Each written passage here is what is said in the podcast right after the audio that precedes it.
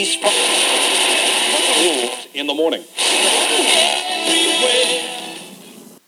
A black chainsaw wielding hairstylist has sex with the lady customers while exacting revenge on the white mobsters who have kidnapped his secretary.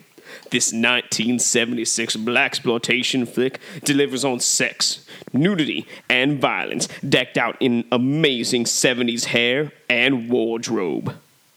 I'm Corey, And I'm Paul. and we are the B Movie Bros. We review B movies to the best of our ability. Sometimes we get off topic, but randomness is a gift.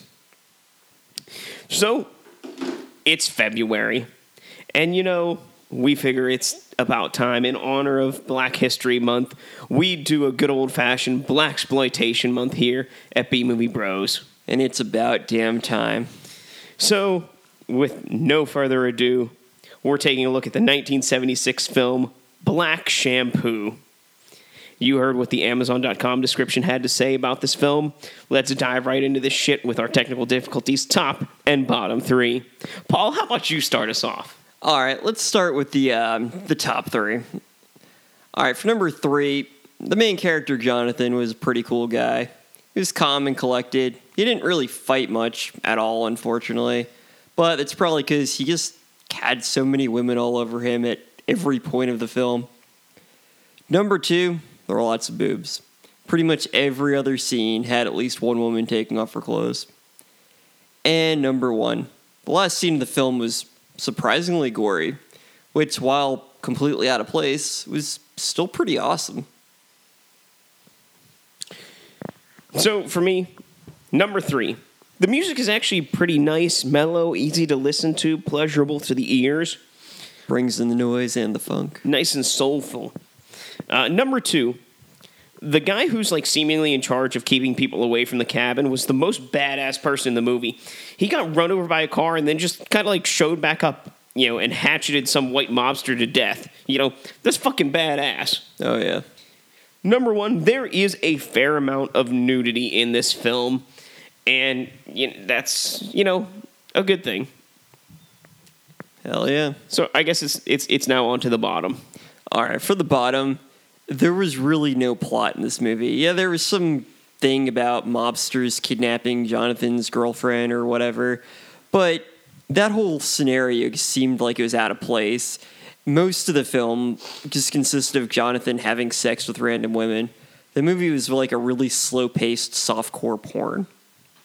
Number two, there's pretty much no fighting throughout the entire movie. Except at the very end, I think the last like 10 minutes, Jonathan fights some of the mobsters and then the um, one guy stabs him to death. But really, for a black exploitation film, I was expecting a lot more karate, like terribly choreographed karate moves and just some kind of fighting. I mean, come on. And number one, this movie is so poorly paced. It's slow. It's nothing. Nothing really progresses the plot much, and overall, it just felt like it lasted like three hours when it was only like an hour forty minutes. Well, for me, number three on the bottom, there's really not many defining traits for any of the characters aside from he's a hairdresser, he's gay, he's also gay, she's a woman, she likes Mr. Jonathan's cock. Like, He's black. that's it. Those are the defining traits of characters in this film. I mean, it is a black exploitation film. Were you expecting more than that?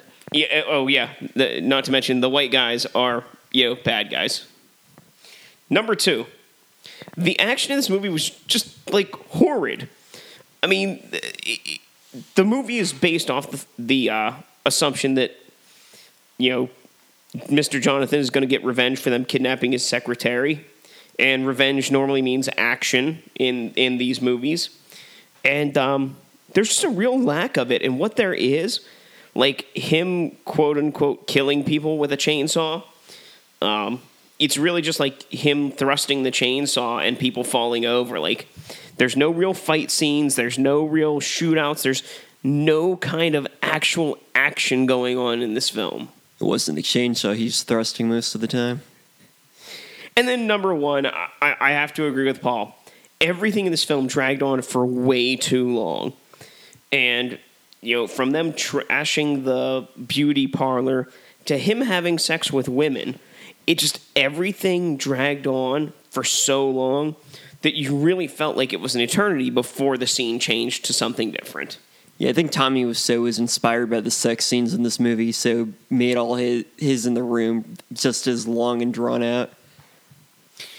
Well, you know, we didn't mention anything about uh, the dialogue here, so let's give it a go with a good old fashioned quote war. Quote war. We'll quote this film back and forth, and uh, you tell us who won. I think uh, I think I'm starting now. Go for it. So here we go.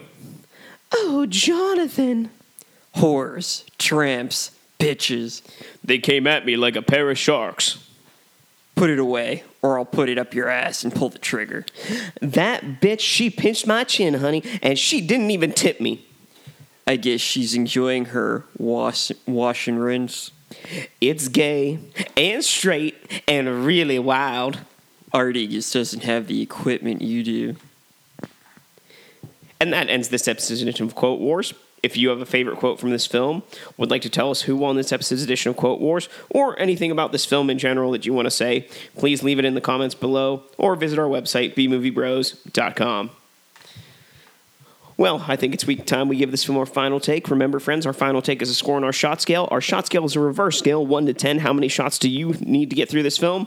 I gave it a 7 out of 10. I give it a 6 out of 10. So, Black Shampoo is 94 minutes long, and only about 10 minutes of the film is actually necessary. The acting is horrible, the action is atrocious, but the nudity and sexual undertone is abundant throughout the film. I mean, really, if you want to watch a black hairstylist sex it up with a bunch of white women and fight white mobsters for the affections of a black woman, then this is the film for you. But then again, I mean, it is black exploitation after all, so that's that's what you're going for. Yeah, Black Shampoo is an extremely typical black exploitation film. There was a big black guy protagonist who all the men wanted to be like and all the women wanted to be with. There was sort of a plot. A group of mobsters kidnapped Jonathan's girlfriend for no apparent reason, so he has to save her. This inevitably resulted in a confrontation between Jonathan and the mobsters who that don't do anything. Unfortunately, the action was so lackluster that it actually felt unnecessary. In fact, throughout the whole mobster fight plot, Jonathan looked extremely bored, as if the whole time time he was just thinking, "Man, I could be fucking more white bitches right now." Which is, is pretty much how mo- 90% of the movie went anyway, so it wouldn't have made much of a difference. Overall, Black Shampoo had nothing distinguishing about it. It wasn't particularly fun or entertaining. However, it was made in the 70s, so I assume everyone who made it and who watched it at the time was on drugs, so did it really matter? I guess not. Nope. That's the excuse. It was the 70s. So we know not everyone likes to watch the same kind of shit that we do, so we like to give every B movie review an A movie companion and tell you why this B movie and A movie are the same film, just of different standards and caliber. I gave my A movie companion to the 1971 film Shaft. I picked Scott Pilgrim versus the World from 2010. So I have to say, both Shaft and Black Shampoo are black exploitation films straight out of the 1970s. Both films have a theme song, which say the main character's name within the lyrics of the song. Both films feature a protagonist who is irresistible to women. Both feature black protagonists fighting against white mobsters. And in both movies, the storyline involves the kidnapping of a female character by white mobsters. And that's why Shaft and Black Shampoo are the same film. Yeah, that Shaft was one bad mother. Watch your mouth. I'm only talking about Shaft. Shaft. All right, I picked Scott Pilgrim versus the World because the protagonists of both films were stereotypes of some sort. Jonathan is a stereotypical 70s Shaft imitation, standard in black exploitation films, and Scott Pilgrim was a typical hipster with no job or any prospects of getting a job. You know, typical millennial. The protagonist of both films had at least one gay friend. Jonathan had two gay male hairdressers that he worked with and seemed to be on friendly terms with, and Scott Pilgrim's roommate Wallace, who he shared a bed with, was also gay. Both protagonists have, extra- have extraordinary luck with women. Jonathan would pretty much wake up every morning covered in bitches, and Scott Pilgrim had various women interested in dating him, which were all way out of his league. Both movies also concluded with the protagonist fighting his ex girlfriend's evil ex boyfriend. Jonathan fights Mr. Wilson, who used to date his love interest Brenda, and Scott fights Gideon Gray, who, at the end of Scott Pilgrim, who is his girlfriend Ramona's fi- final evil ex boyfriend. Evil X. Yeah, whatever. So there you have it. If you want to watch an A movie version, check out Shaft or Scott Pilgrim versus the World. Oh, well, I think it's time we drink away the flick. Drink away the flick. Come on and grab your drink. Let's drink away the flick. Bum, bum, bum, bum. We'll give you some drinking games for this film, but remember, friends, drink responsibly. Number one, every time a woman comes on to Jonathan, take a drink. Every time. Number two, anytime someone says, Oh, Jonathan, take a drink. Wait, isn't that redundant? Number three, every time gangsters descend upon the beauty parlor, take a drink. Number four, whenever any of the hairstylists is injured, take a drink. Number five, of course, because it's Black Exploitation Month, every time you hear soul or funk music begin to play, take a drink. Every time there's a montage scene, take a drink. Every time hair treatment is used as a euphemism for sex, take a drink. Every time the gangsters trash the beauty parlor or harass the workers for no real reason, take a drink. And every time there's a sex scene that goes on way too long, take a drink. And those are your ways to drink away the flick.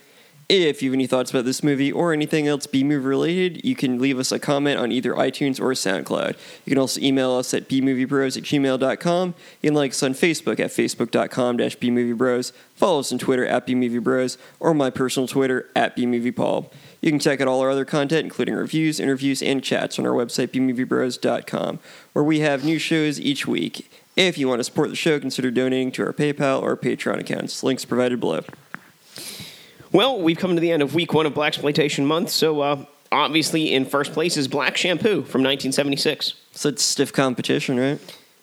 Just about as stiff as Jonathan's dick. Next week, as we continue uh, Black Exploitation Month, we get to watch the esteemed and well respected actor Billy Dee Williams. All right, we're watching Star Wars. Uh, no, Oh. no. He's going to try his hand at a black exploitation film. The 1972 film Final Comedown. I mean, what can go wrong when a black man seeks help from a group of radical racist white men?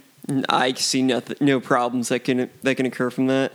So, friends, until next time, be brave, be alive, and be back for more. You know, when they... Fuck, see,